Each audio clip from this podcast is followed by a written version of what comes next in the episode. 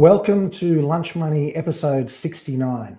Uh, we are your online and social media home for corporate workouts, uh, special situations, and capital raising professionals. My name is Nick Samios. I am the fund manager here at Hermes Capital, and I am your Lunch Money host.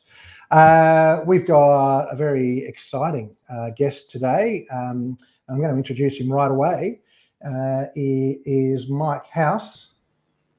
G'day, Mike. How are you doing? I'm well, thanks, Nick. How are you?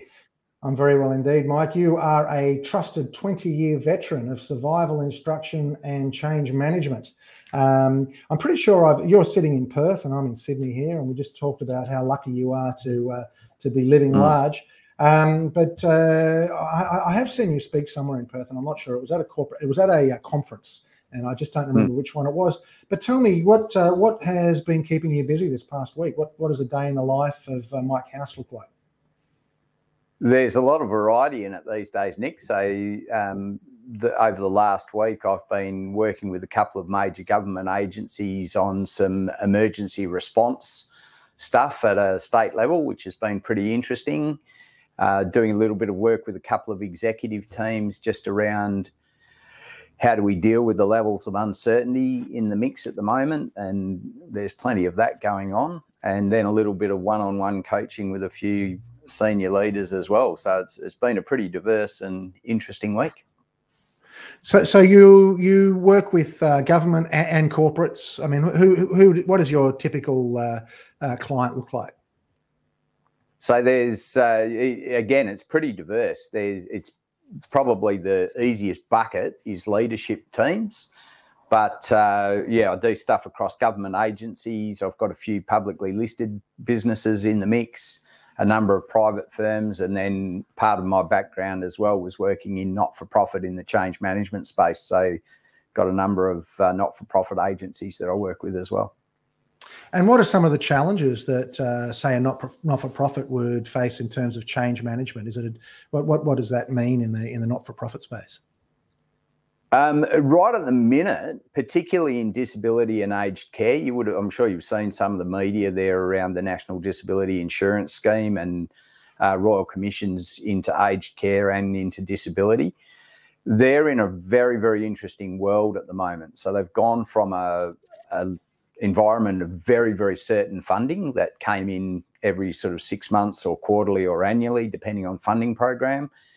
And so, not much need to actively get out and hustle for business. And in the new environment, funding's attached to individuals, and individuals have a high degree of control over how it gets spent.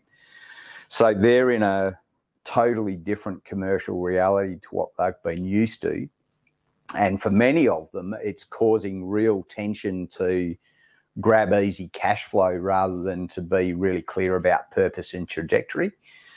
And particularly the older organisations are, some of them are really wrestling with that at the moment. And um, you know, it's it, it's territory that commercial space has been playing in forever, but it's a hmm. very very different reality for them. Now, you've made the journey from uh, outdoor survival uh, training, uh, which mm. you hmm. were doing for 20 years, and, and you've um, yeah. you've then taken that into change management uh, and mm. leadership. So, what what a yeah. tell me a little bit about you know what your life was as a as a uh, survival trainer and how how how those learnings translate to that change management uh, scenario. Yeah, great question. So the my my pinnacle job as a survival instructor, we used to run a 10 day program where a group of around eight to 10 people would walk 200 kilometres in the Pilbara. That's uh, 1,000 odd, 1,800 odd Ks north of Perth. Um, arid area, very, very harsh, hot in the summertime, cold in the wintertime, and very dry. And they'd walk back 200 Ks with a soapbox sized survival kit, a couple of litres of water to start, and whatever clothes they were standing up in. And my job really was to keep on shaking the cage, you know, to to get them as unsettled and uncertain as possible and create as much duress as possible. So um, that that was a lot of fun. You know, I'm I'm the yeah. I'm the bastard behind the scenes, pulling the levers to make life hard. And uh, what I realised one day, it was actually some of the inspiration behind my first book, which is Thrive and Adapt up the back here. Um, I was sitting on a rock out in the Pilbara once, and I, I, realised that the work I was doing in change management and the work I was doing in survival was actually the same type of work. It was just pushing and pulling in different directions. So in survival, my job was to create the uncertainty, and in change management, it's like how can I create a sense of certainty when everything's moving? And I think that that's a really, um, you know, the topic of my second book, Unshakable, was is really how can leaders create a sense of certainty that's internal to the organisation and the teams in it, and to some degree the individuals when everything around is quite unpredictable and shifting and changing and in many ways, we can't know all the answers. Um, and really, that comes down to it's a lot about mindset and how we interact with each other at a leadership level and an engagement level rather than looking to the circumstances for certainty. It's interesting, uh, you know, when you you talk about trekking 200 kilometres through uh, through mm. the Pilbara. Uh, I mean, when you mm. say through the Pilbara, I mean it's more like on the Pilbara. I mean the Pilbara, it's not you're not going through anything, are you? I mean it's it's a lot of red rock and dirt. Um, yeah. Did you ever did you ever nearly lose anybody? And, you know, I mean, it is a survival training, so there must be times when people think that they're, they're you know they're on their last ever training course. that, that's a great question. That it's every now and then people would say, "What's your success rate as a survival instructor?" And I think if it wasn't 100%, it'd be false advertising, really. I, mm. um, you can imagine leaping out of the bushes with 10 people saying, G'day, I'm Mick, your survival instructor. I've got a 98% success rate. I wouldn't go down too well. Yeah. Um, so their experience of how much duress they were under was was probably greater than what they actually were. You know, in that environment, it's really important to keep people safe and to bring them home. So um, my job was to kind of push those levels of, of things like fatigue, duress, hydration as far as was safe, but no further than that. But I've certainly been a, myself and around other people that have been in situations where where death could potentially be an outcome of what you're currently doing, and and that's certainly pretty interesting space. I've I've faced a few situations where I thought I wasn't going to make it through. So um, they're pretty interesting in terms of the the sort of psychology of that. Wow, it's interesting. Um, you talk there. You said that people, you know, I'm imagining that I'm on one of your courses, uh, you know, hmm. and we're traipsing through the desert, and I think I'm about to die. You said that there's this perception of how much duress you're under versus how much duress you're really under. Um, and I'm wondering if that's if that's sort of a book chapter or something, because I'm wondering, you know, going through this pandemic, you know, we we think it's terrible to some extent. There's a lot of stuff that is terrible, but um, yeah. is part of coping with it actually uh, making the realization of you know how bad it really is versus how bad it, it really isn't. If I've probably expressed. Yeah, look, there's a there's a big piece, Nick, in how we perceive things. You know, where human beings are machines of perception, really. So how we experience our reality is largely what happens between our ears. In it's it's a lot of it's in our head, and how we how we frame our perception and how we're able to shift it is actually a really essential skill. And uh, I know in your promo for this in the conversation we had leading up to, we were talking about the Stockdale paradox. So, you know, one of Stockdale was a prisoner of war during the Vietnam era, and Jim Collins um, brought his story really into the spotlight in his book Good to Great.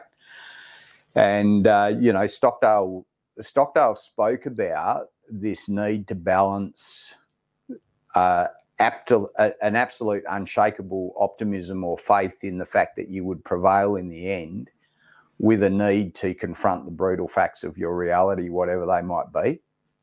And I, th- I think one of the games that we need to get really, really good at in this kind of space is to fully acknowledge what the potential consequences of what we're facing are. And and that's not always pretty, you know. There, I, I know here in Perth, there are businesses in some sectors that are still really struggling. Generally, our economy is doing pretty well, but you know there are some businesses really, really struggling. They're hanging. It's like they're hanging on to the monkey bar, and it's like how how long can I hold, and at what point should I let go? For them to ignore the fact that they're in fairly dire circumstances would be foolish. You know, it's not it's not good strategy to just go, she'll be right, we'll get through this. Blind optimism is actually quite dangerous. Um, but you don't want to lose track of the fact that we can get through it. So part of that's about taking a broader view. You know, we can look back on the arc of human history and go, you know, unprecedented was a word that got trotted around a lot last year. Yeah. And it's I don't believe it actually is unprecedented. There's been plenty of times through human history where the the world or the majority of it has been involved in really dire situations. It's just this happens to be the first one in living memory. Yeah. So you kind of take that long view, and there's plenty of evidence that we get through stuff. Well, when you say unprecedented, I mean unprecedented would be buzz bombs flying into London in 1944, you know, yes. or you know the Germans sort of breaking through Belgium. You know, I mean, it's uh, you know, there is certainly an element of context there. I'm interested. You talk about businesses uh, you know, hanging on on the monkey bars there, uh, which, mm. um, and and I know you've got that in Perth. Believe me, here on the east coast, you know, in Victoria and New South Wales, and obviously in particular, uh, yeah, you know, it's pretty dire. One of the Absolutely. interesting scenarios, yeah, I mean, we've got this thing where I was looking at some stats uh, yesterday, actually, or the day before, and I actually created some charts. I should have had them ready for today, but we're looking at the number. That I was graphing um, uh, corporate uh, restructuring, you know, mm. for the last five years. And it's taken a huge dive. There hasn't been a lot of business failure in the last 12 months because there's been the government support and the banks have not been uh, taking any action, etc. But there you have yeah. businesses that are business owners at the best of times stick their head in the sand, and that's that's I'm sure that's mm. a, a, well-studied phenomenon by someone like yourself. Um, yeah. But right now they're living in this sort of air. You know, they're getting no one's chasing them. You know, the banks don't want to be seen to be chasing businesses. The ATO's mm. not chasing them. They're getting mm. Job Saver or Job Keeper or whatever it might be. Mm. mm. Um, I mean, how do you approach that? But but at some point, you know, the the gate's going to come up and the bull's going to come charging into the ring. I mean, how do you how do you talk to someone in that scenario? So I think for me, it's about it's about that realistic assessment of what you face. And one of the challenges for humans is that we tend to we like certainty. So that means that we tend to make stories up to fill the gaps. If we don't if we don't know enough about what's going on, we we fill those gaps and it, it's smart, I think, to be really very realistic about what's happening. And I know you had a conversation with Michael Ford from Castaway Forecasting a, a few weeks back, and you know he and I have lots of interesting conversations about scenario planning and forecasting. It's eh, none of that stuff is about trying to predict the future because inevitably the scenarios you hatch will be somehow deviant from what actually happens. But the process of mentally unpacking what's the absolute worst case scenario and how would I deal with it, um, and then what are what are some variations on that. Well, let, let, I, think, I, just want to can I just put a place mark in that because that that is yeah. beautiful what you've just said there because that, that that's exactly you know, obviously you and Michael Ford must talk a lot because we Michael uh, yeah. Obviously he's in the forecasting business with his financial forecasting. Hmm uh, platform. And uh, anybody watching this should uh, link back to uh, the discussion that we had a couple of months ago.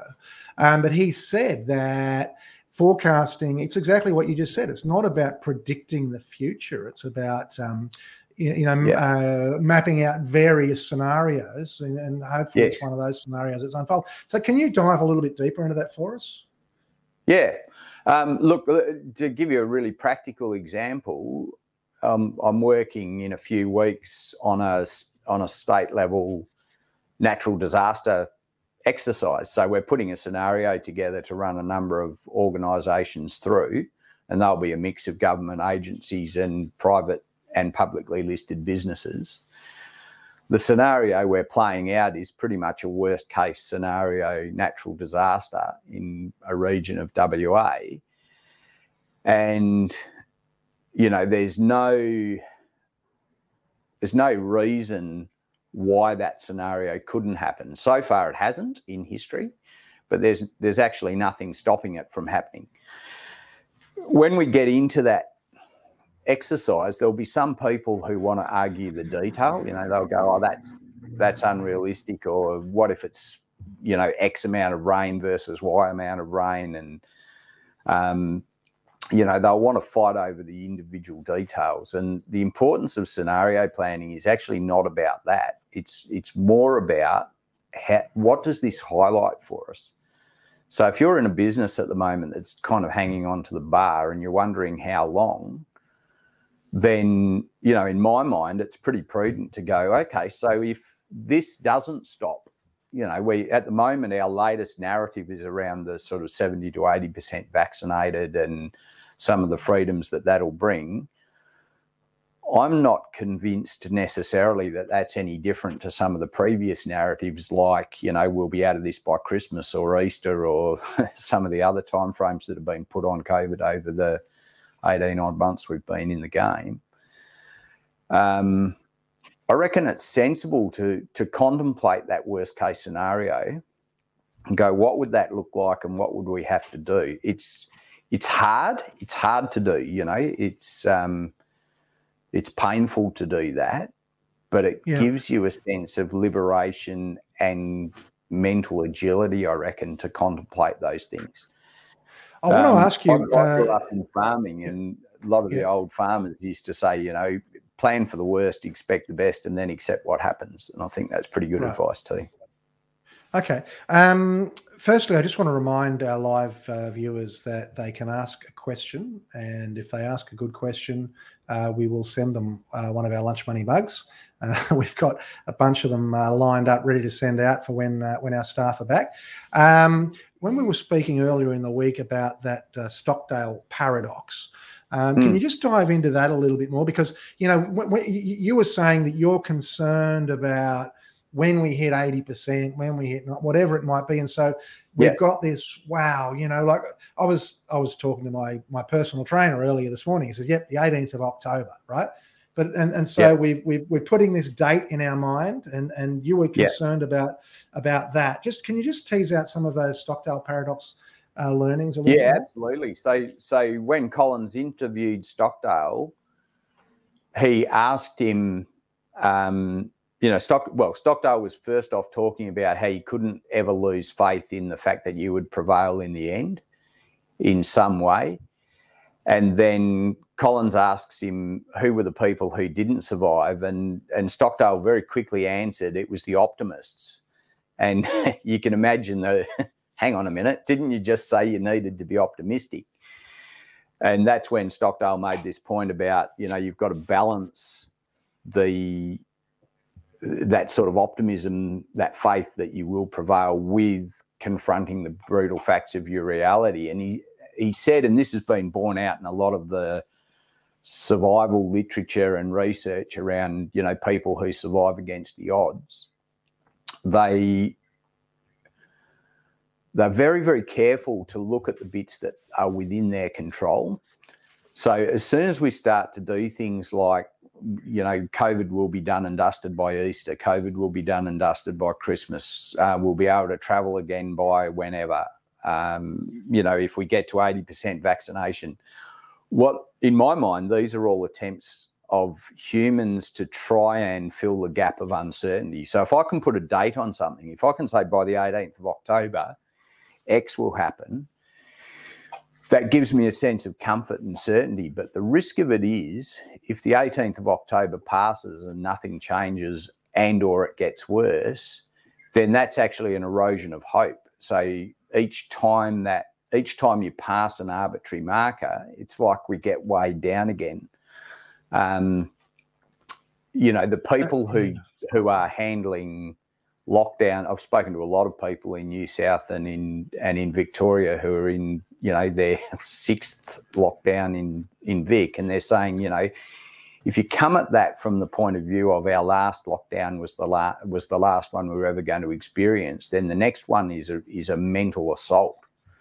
Whereas if you came at it from the point of view of we might have to do this again, then it's sort of not a surprise and you, you're mentally better prepared for it.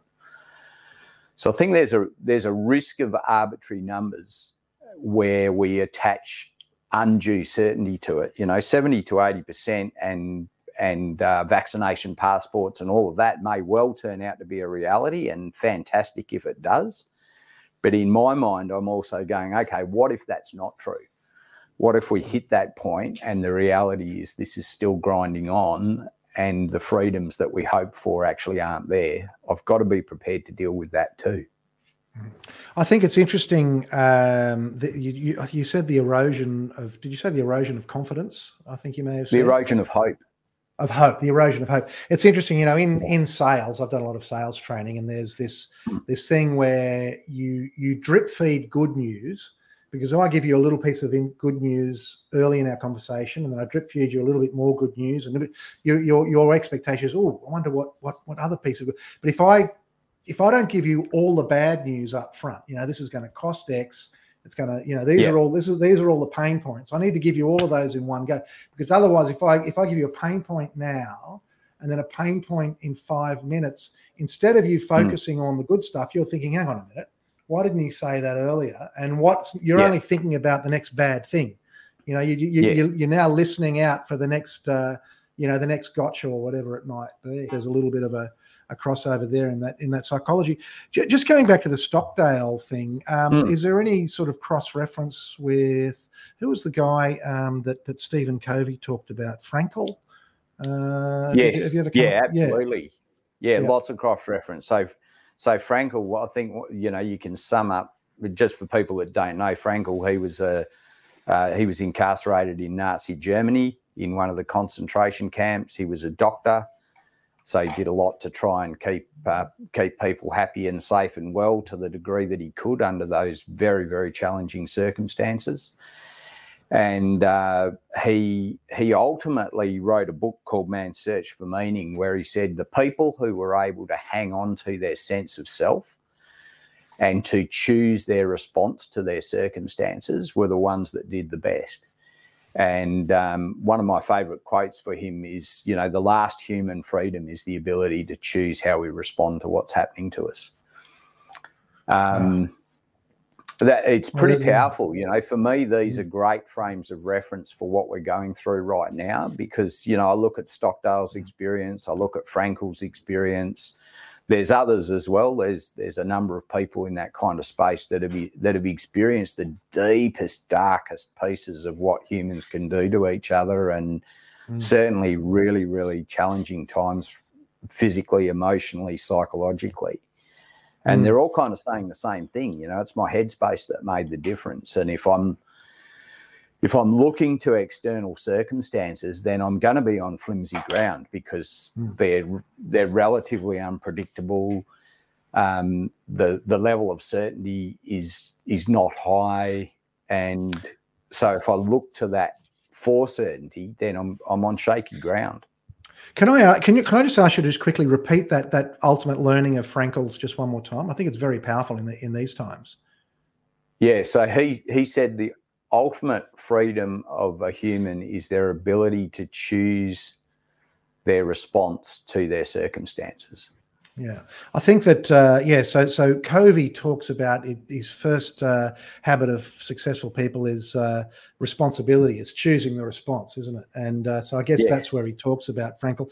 And you know, we could. It's it's interesting. I mean, I've God knows I've put on the kilos since this thing started, but we could sit, sit at home eating tubs of ice cream and ordering pizza, or we yeah. could make the time useful. You know, I, now, I, now just uh, but I would say to any viewers, if you've got a question.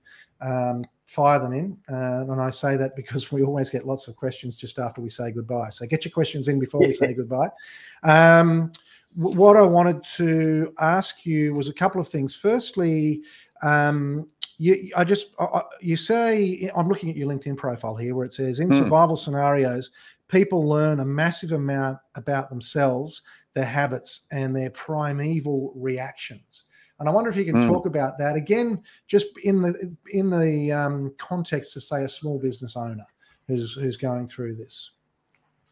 Yeah, so look, one of the one of the fundamental reactions that we've got completely hardwired into us, Nick, is that uh, ancient fight or flight reaction, and you know that's that's designed for dealing with immediate, short term, genuine threats to life. So it's you know the the warring tribe from over the hill storming our village, or the saber toothed tiger. Um, in our modern context, it works really well if someone you know tries to take our take our wallet in a car park, or um, you know we're in the midst of a pile up on the freeway. That that reaction's really really good. But a lot of the evidence and data around it says that it shows up even in relatively mundane situations. You know, even something as as safe as you and I talking here, when we start the conversation, there'll be a little bit of fight or flight active for you as you go, Well, I hope this works out well. And for me, it's like, gee, you know, I hope there's not going to be any questions that um, that I can't answer. And we're we're in that kind of little tic tac all of the time. The problem with fight or flight is that it it makes us measurably more stupid. Part of the part of its purpose is to shut our frontal cortex down because thinking is too slow in a genuinely life threatening situation. Um, so what that tends to mean is, you know, we might be more aggressive than we would be otherwise, or more avoidant than we would be otherwise in a situation like an ongoing grind of COVID.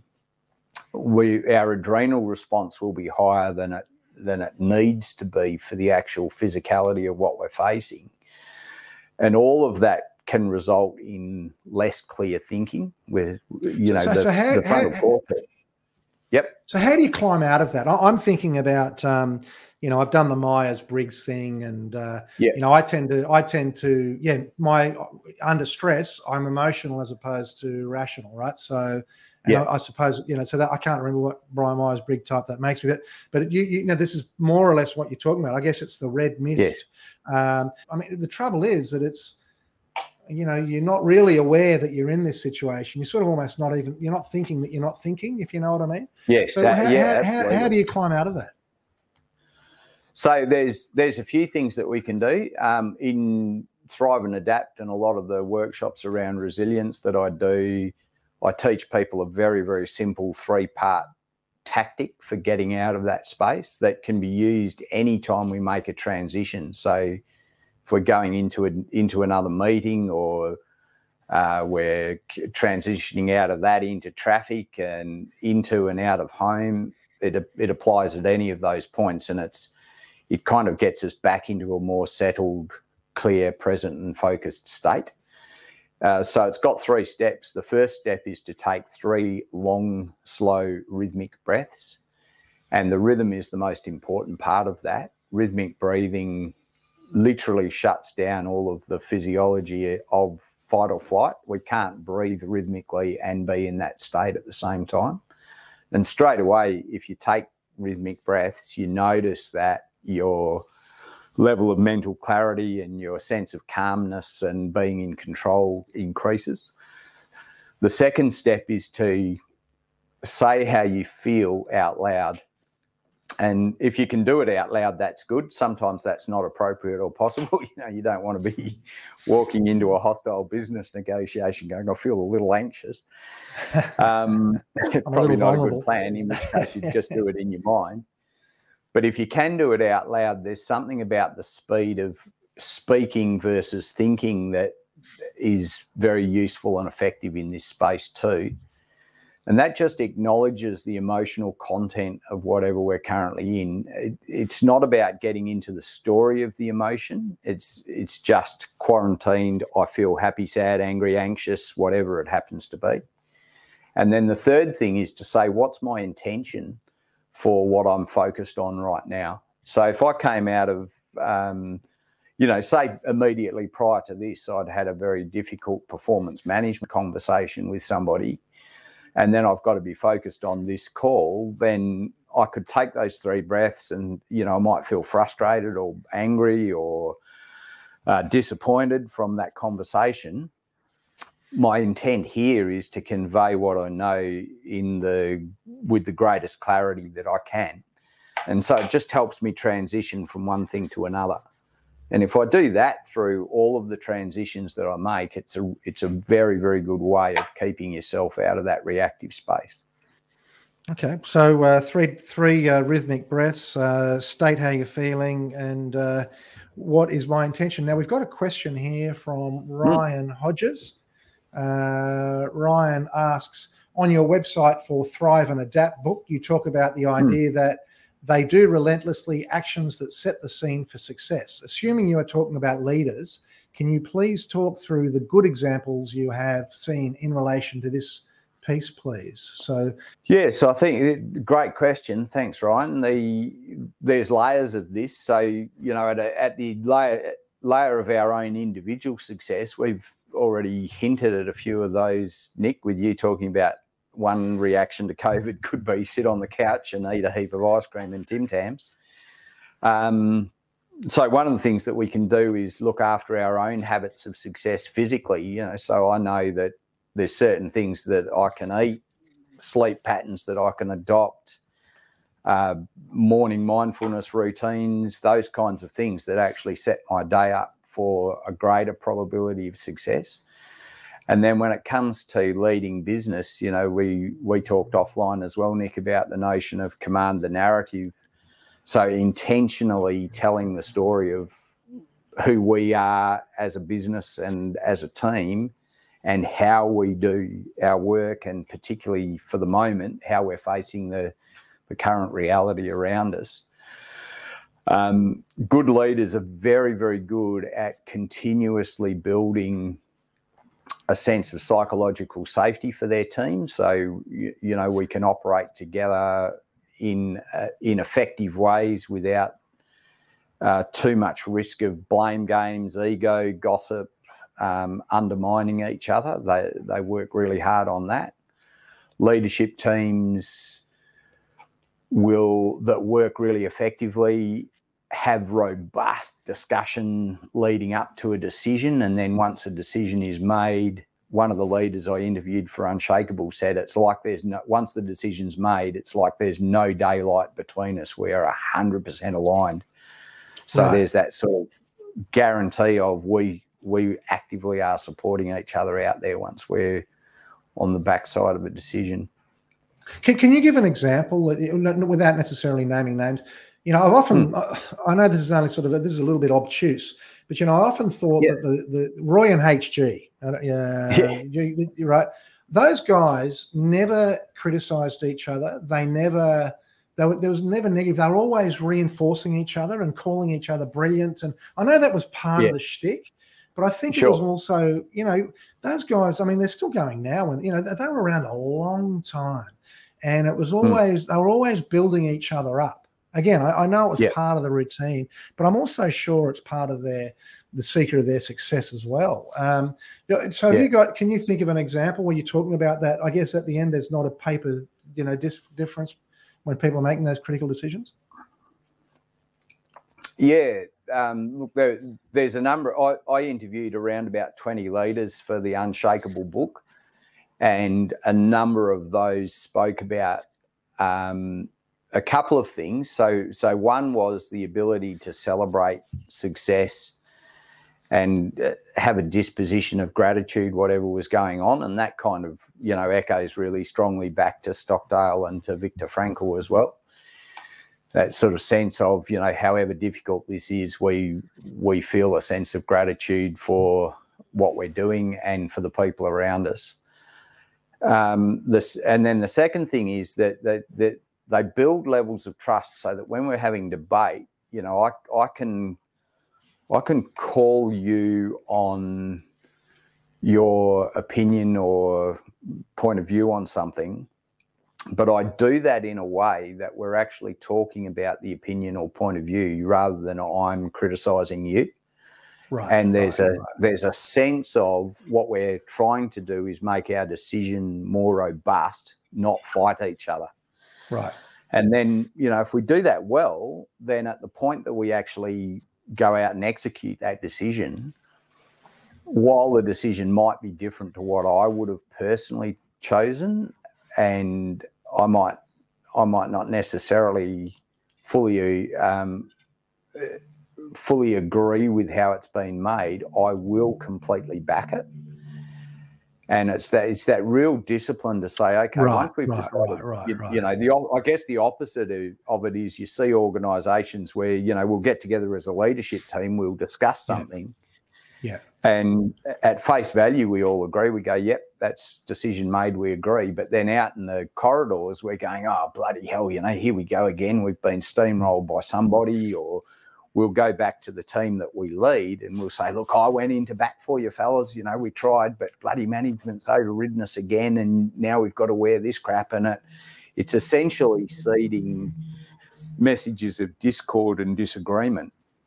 Um, All right, listen- that result in us pointing the finger at each other and going, the problems we're facing are, you know, because of these other idiots, not us. Well, the other thing is, of course, that if you're if you're trying to if, if you're trying to lead a team, and they think Yeah. that the you know the two leaders are divided, you know they, they can then all Yeah. pick teams within a team. Look, we, we the, the clock is running down severely, and you know I'm going to make an exception. We're going to go for an extra couple of minutes because there's two things I absolutely have to ask you. One Yeah. is um, you talk about incomplete information. So when you were I think this is possible. Well, actually, it's in your latest LinkedIn post. So go to go, Yeah. you know go to Mike's um, uh, LinkedIn feed, and in your latest LinkedIn post, you talk about incomplete information is a permanent feature of our current reality. Sometimes it's a product Yeah. of complexity.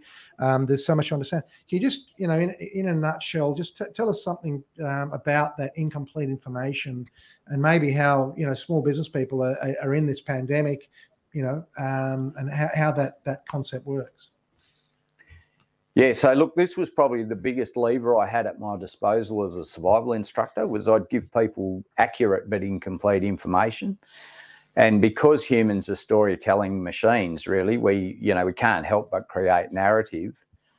We uh, we fill the gaps if we don't know the answer. We fill the gaps, and you know this loops back to some of the stuff we've been talking about regarding the COVID situation where you know we'll clutch at things like 70 to 80 percent or a or the 18th of october or those kinds of potential milestones where you know the evidence isn't necessarily there or the picture's not complete. You know part of the challenge with the 70 to 80 percent is all the modeling for that is is around that I'm aware of at least is around um, you know impacts on the medical system on and on hospitals and death rates and things like that. It's it's not really looking at the full freedoms of movement and things like that that we were used to prior to COVID. So you know there's there's calls being made on incomplete information. We can't help but fill the gaps. Mm. And I, I think it's worth being consciously aware of what do we know for sure, and where where are we sort of painting in between the the actual evidence to create a sense of complete story and certainty. Look, we are out of time. I know I've seen people in action on whiteboards um, look at stuff, and there's a bunch of stuff we don't know, but making, you know, there, there is a fine art to making educated guesses as well. Yeah, Um, But, absolutely. but we could, I'm sure we could talk about that. Look, we are we are running out of time. Um, I'm interested in your two books. Where can people get them, and um, how how are they different? Um, so if they jumped onto my website, which is just mikehouse.com.au, both books are available there. Uh, Thrive and Adapt is primarily about tactics at a sort of individual level to deal with uncertainty and pressure. And Unshakable is really addressed to leaders and leadership teams about the territory we've been talking about today. How do you create a sense of certainty when everything around you is uncertain? So that's the that's the difference between the two. Fantastic. Well, we will put a link to mikehouse.com.au uh, in the socials when we do a summary uh, of today's episode. So you'll see those on uh, on Facebook, LinkedIn, and uh, on YouTube. Uh, and I will remind, having said that, I will remind everybody to uh, share, like, and subscribe uh, to our podcast. Mike, uh, just uh, any sort of closing words? Nick, thanks very much for the invite. And yeah, I guess the last thing I would say is that it's time spent thinking about what future possibilities might look like, both good and bad, is never time wasted. Just don't get locked into any of them as being this is certainly what will happen. Fantastic. All right. Well, uh, that's a great way to finish up, Mike. Uh, I'm very grateful to you for coming on. It's been fascinating. I was very excited from when I first saw your website when uh, when Michael Ford said you really should talk to Mike House. So uh, it's been a privilege to have you on. Thank you very much to all of our viewers uh, live and to our podcast listeners. Um, and we'll do it all again next week. Cheers.